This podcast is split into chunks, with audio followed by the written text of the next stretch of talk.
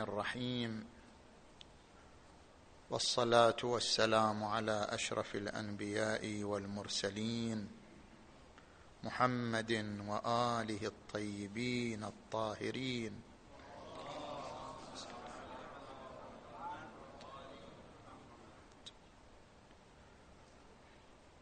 ما زال الكلام في حجية السياق القرآني.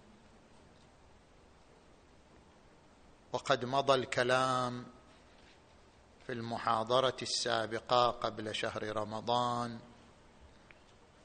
حول معنى السياق وأنواع السياق وما ينطبق على السياق القرآني.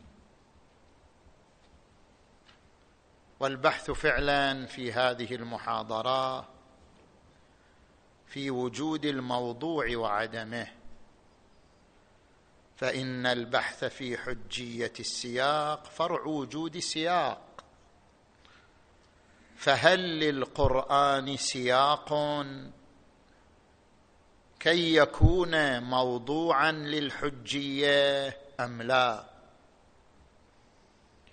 والبحث في وجود سياق للآيات القرآنية بحث قديم تناولته الأقلام نفيا واثباتا.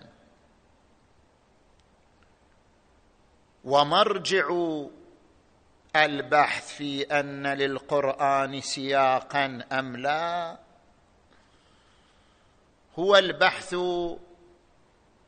من جهتين الجهة الأولى بما أن بعض السور القرآنية مؤلفة من آيات مكية وآيات مدنية. كما أن بعض الآيات المدنية مما نزل أولها مما نزل بعضها في أول مجيء النبي صلى الله عليه وآله إلى المدينة. وبعضها نزل في آخر مجيئه إلى المدينة فكيف ينحفظ سياق يجمع آيات مكية ومدنية وبعضها متقدم وبعضها متأخر؟ فهل ينحفظ سياق مع اختلاف نزول الآيات زمنا أم لا؟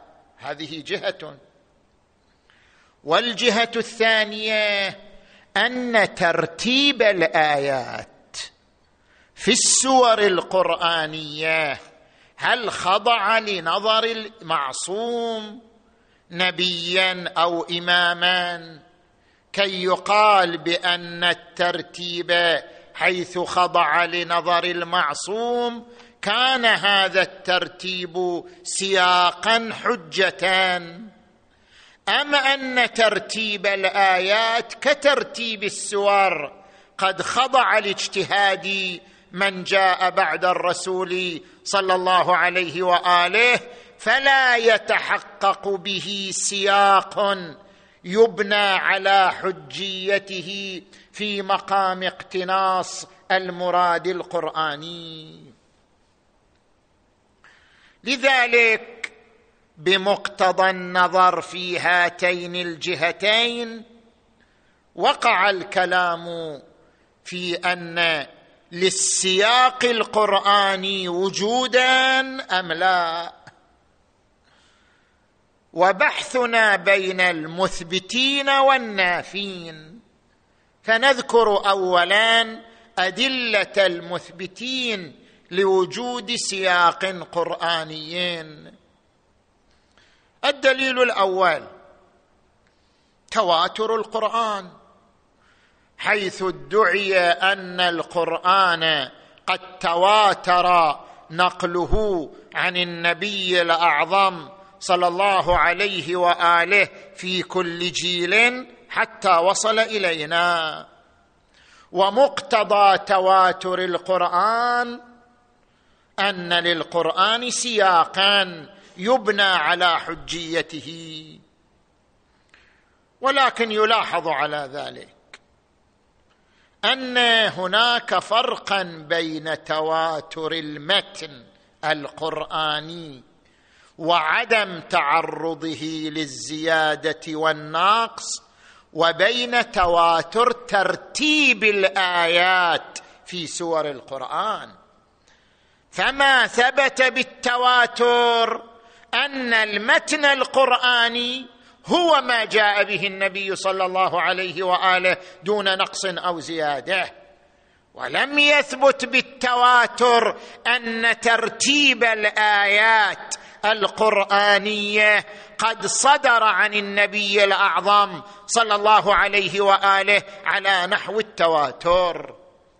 ويكفي في دفع هذه الشبهة وهي أن الترتيب متواتر ما ذكره السيد الطباطبائي نفسه مع أنه ممن يستدل بالسياق.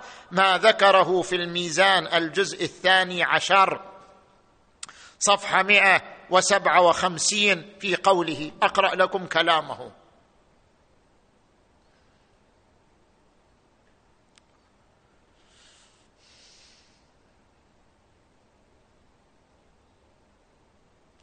قال في صفحة 127 عفوا إن وقوع بعض الآيات القرآنية التي نزلت متفرقة موقعها الذي هي فيه الآن لم يخل عن مداخلة من الصحابة بالاجتهاد.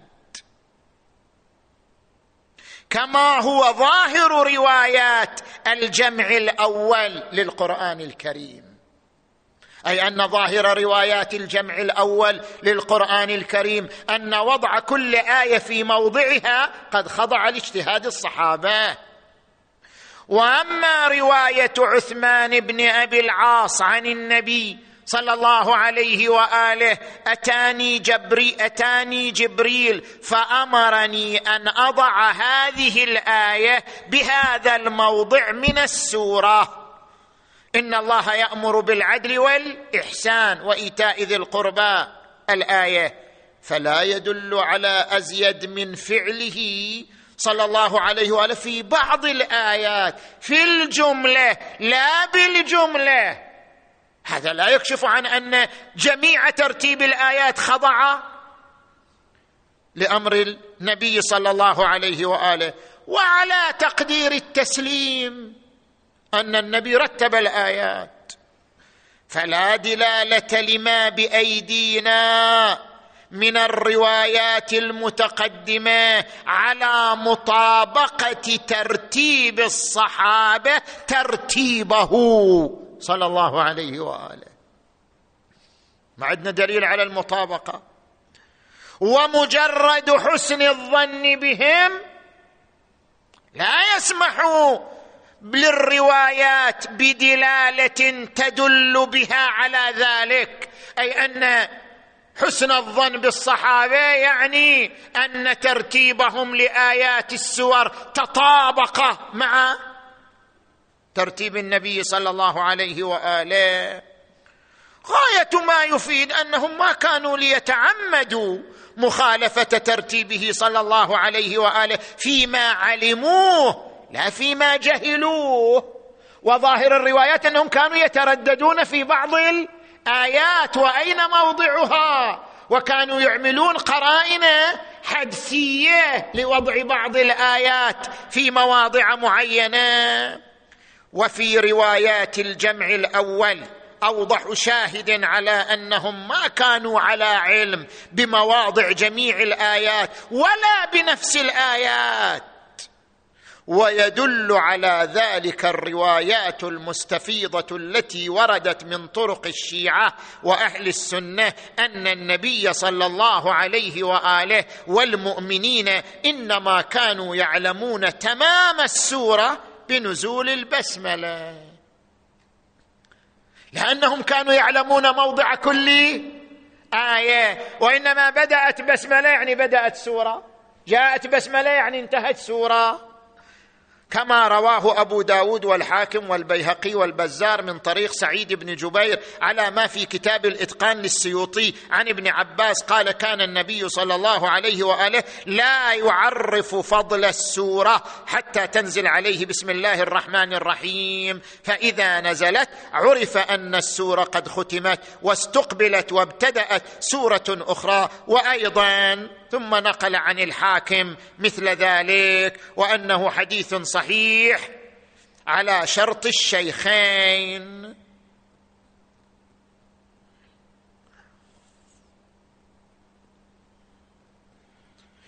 ثم قال وروي ما يقرب من ذلك في عدة روايات أخر عن عن طرق الشيعة عن الباقر عليه السلام.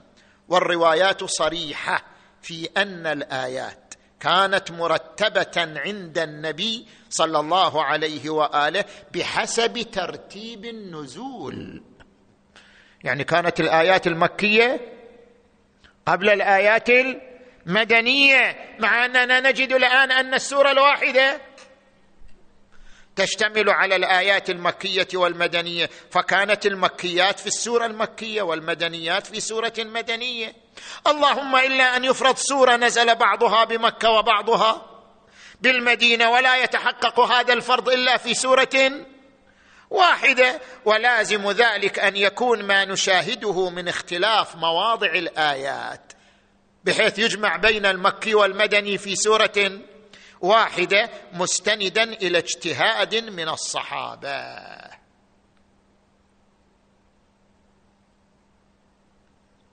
إلى آخر ما ذكره سيد الميزان وهو الصحيح المطابق لظاهر الروايات الشريفة.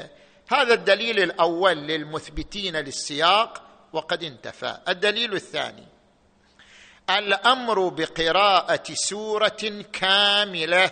من الكتاب في الصلاة الواجبة حيث ورد عن المعصومين عليهم السلام الأمر بقراءة سورة كاملة في الصلاة الواجبة بعد سورة الفاتحة.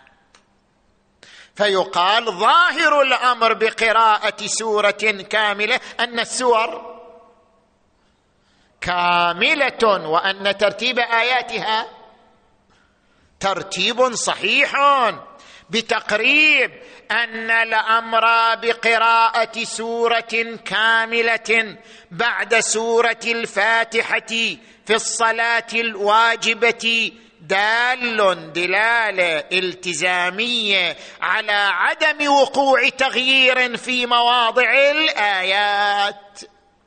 وأن ترتيب الآيات الذي صدر عن النبي المصطفى صلى الله عليه وآله بقي لما بعده. ولذلك أمر الأئمة بقراءة سورة كاملة. وإلا لو كان ترتيب الآيات متغيرا بحيث تزحلق آية من سورة إلى سورة أخرى لم يحرز كون السورة كاملة. وقد أشار لذلك سيدنا الخوئي قدس سره في كتاب البيان صفحة 215 بقوله وجملة القول. نقرأ كلام سيد الخوئي الذي استند إلى هذا الدليل. قال السيد الخوئي في كتاب البيان وجملة القول أنه لا ريب في أمر أهل البيت. عليهم السلام بقراءة سورة من القرآن الذي بين أيدينا في الصلاة. وهذا الحكم الثابت من دون ريب ولا شائبة تقية. يعني لم يكن أمرهم بقراءة سورة كاملة ناشئا عن التقية بل هو نقل عن النبي صلى الله عليه وآله وأن النبي أمر بقراءة سورة كاملة بعد سورة الفاتحة ولم تكن أحكام النبي خاضعة للتقية.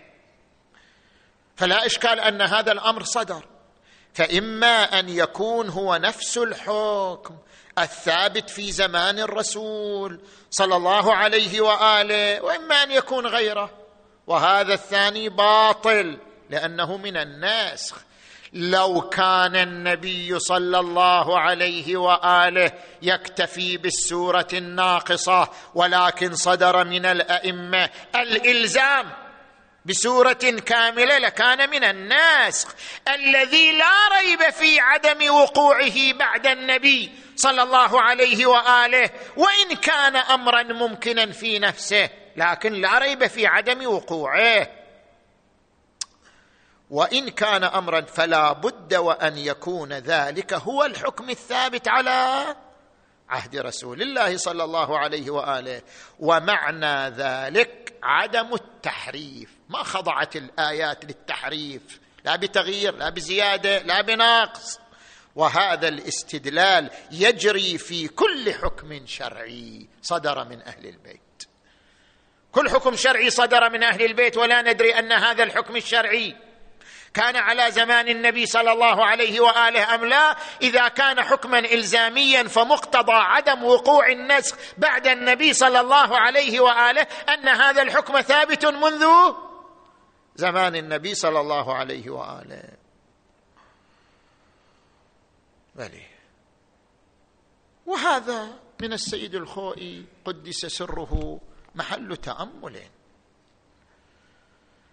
إذ لا ملازمة بين الاكتفاء بسورة كاملة من القرآن المعهود بين المسلمين منذ عهد الخلفاء وبين ثبوت السياق واقعا الذي يعني تطابق الترتيب بين الآيات القرآنية في كل سورة مع القرآن الواقعي الذي كان عند النبي المصطفى صلى الله عليه وآله. وبعبارة أخرى إن الاكتفاء بالسورة الكاملة من القرآن الموجود بين أيدي المسلمين مرتبط بمقام الإجزاء. يعني يكفيكم في تحصيل الفراغ من عهدة الصلاة الواجبة أن تقرأوا سورة كاملة من هذا القرآن الذي بين أيديكم ولستم مكلفين بأكثر من ذلك.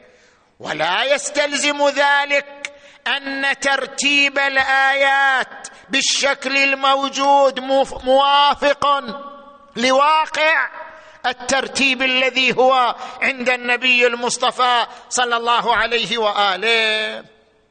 ولعل المبرر لذلك وهو أن يكتفي أهل البيت بقراءة سورة كاملة من القرآن الموجود أن القراءة من سنن الصلاة وليست من فرائض الصلاة. فبما أنها من السنن وليست من الفرائض فهي ليست دخيلة في صحة الصلاة في تمام الحالات.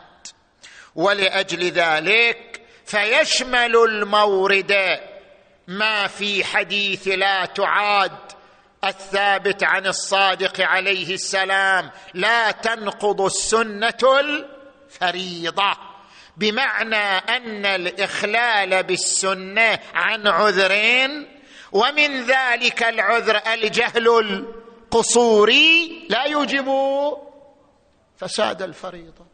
فلنفترض أن المكلف قرأ سورة كاملة من القرآن الموجود لكنها ليست سورة كاملة كما صدرت عن النبي صلى الله عليه غاية أنه أخل بسنة عن عذر وجهل قصوري والإخلال بالسنة عن عذر أو جهل قصوري لا يوجب فساد الصلاة بمقتضى الكبرى وهي لا تنقض السنة الفريضة.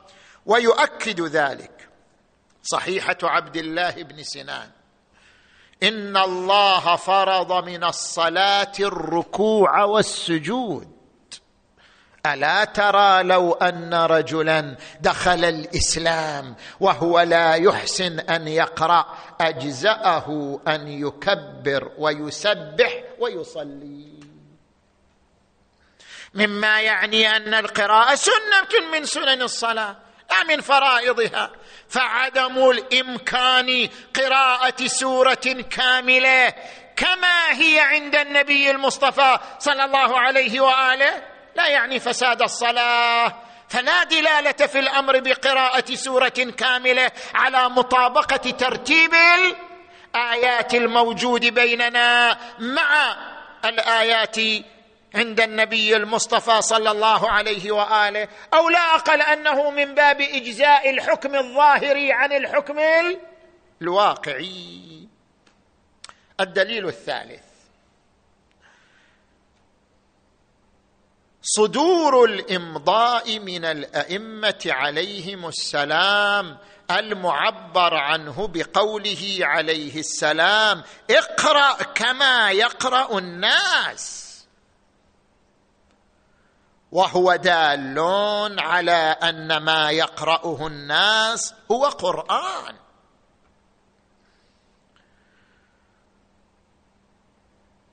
ولو كان مختلفا من حيث ترتيب الآيات عن القرآن الواقعي الذي عند النبي المصطفى صلى الله عليه وآله لم يكن هذا قرانا. بل هو مشابه للقرآن لاختلافه مع معه في الترتيب مع أن ظاهر قوله اقرأ كما يقرأ الناس أنه شنو؟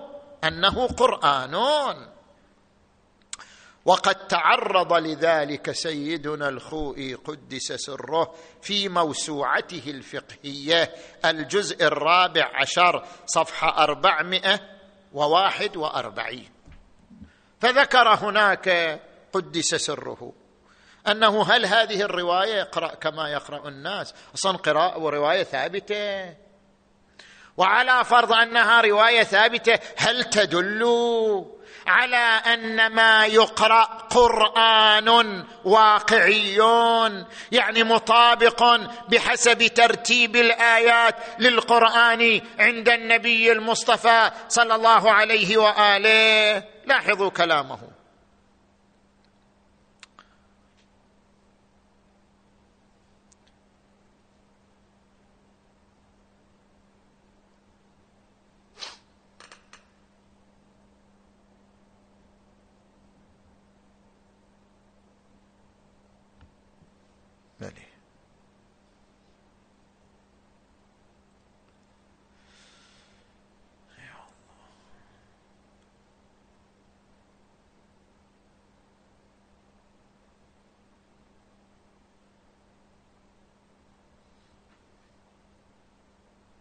قال قدس سره في التعليق على عبارة سيد العروة الأحوط القراءة مسألة خمسين من باب القراءة في الصلاة الأحوط القراءة بإحدى القراءات السبع هذا تعبير سيد العروة. سيد الخوي قال فصلنا الكلام حول القراءات في مبحث التفسير يقصد في كتاب البيان.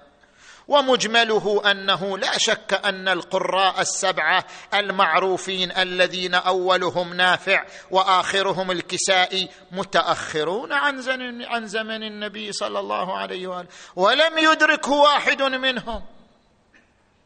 وإن كان قبلهم قراء آخرون أدركوه كابن مسعود وابن عباس وأبي وغيرهم أما هؤلاء فكانوا معاصرين للصادق وأدرك بعضهم الباقر. عليهما السلام وبقي بعض آخر. لما بعد الصادق آخرهم الكسائي الذي مات سنة 190 تقريبا وعليه فلا ينبغي الريب في عدم كون هذه القراءات متواترة عن النبي. صلى الله عليه وآله. بل ولا مسند إليه حتى بالخبر الواحد.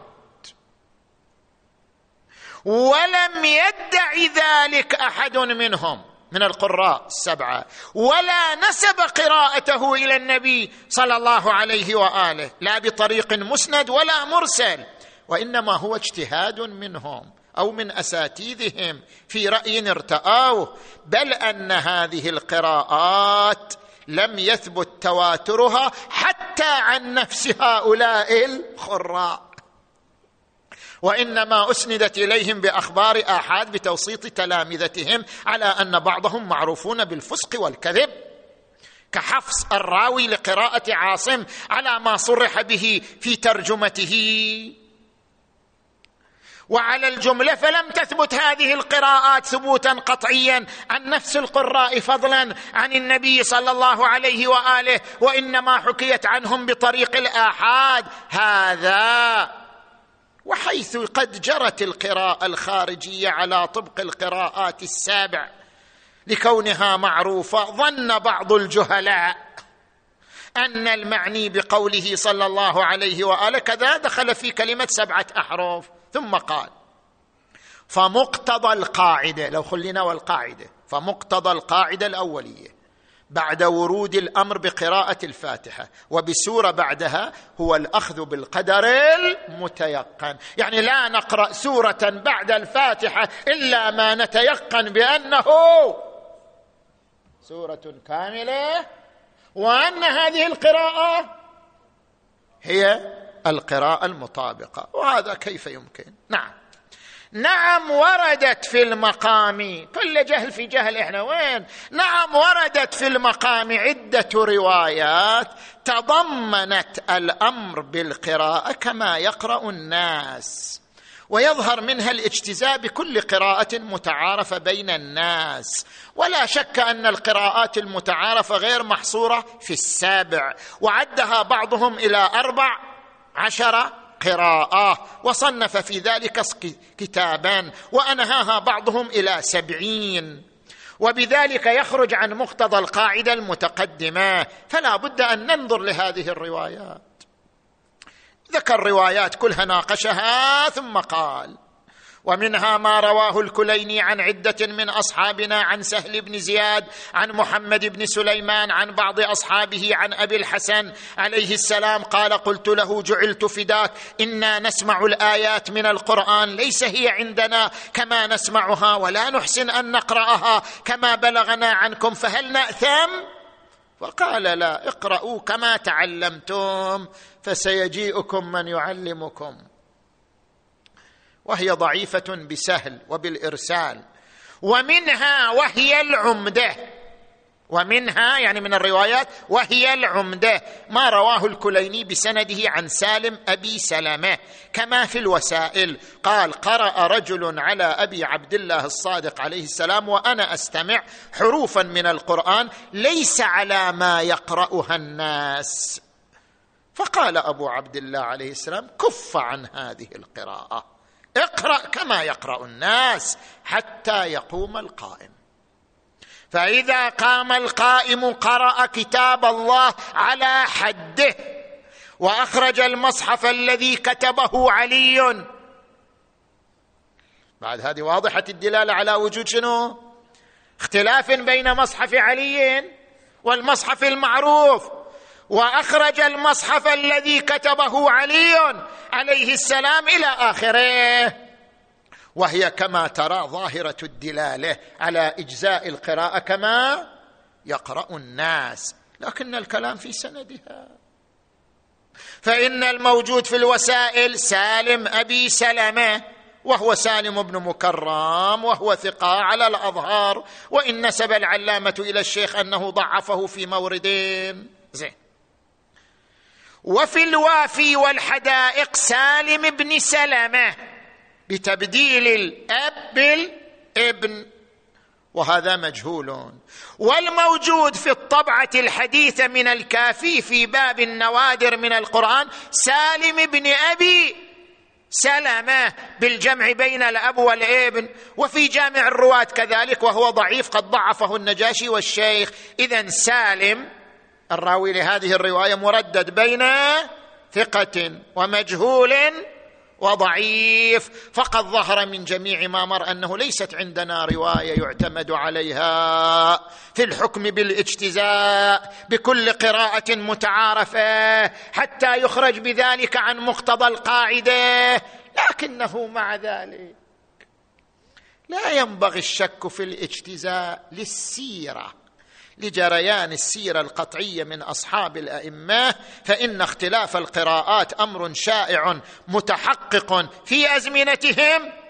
وقد صنف وقد صنف في ذلك كتب كالمصاحف للسجستاني وغيره إلى غير ذلك. فالدليل على الاكتفاء بالقراءة سورتين كاملتين مما في أيدينا هو سيرة والسيرة دليل لبي ليس له لسان فلا ظهور في السيرة على أن الترتيب الموجود في سور القرآن بين الآيات الفعلية هو المطابق للترتيب الذي صدر عن النبي المصطفى صلى الله عليه وآله. راح الوقت صار نصف ساعة. خو. ويأتي الكلام في بقية الأدلة. والحمد لله رب العالمين.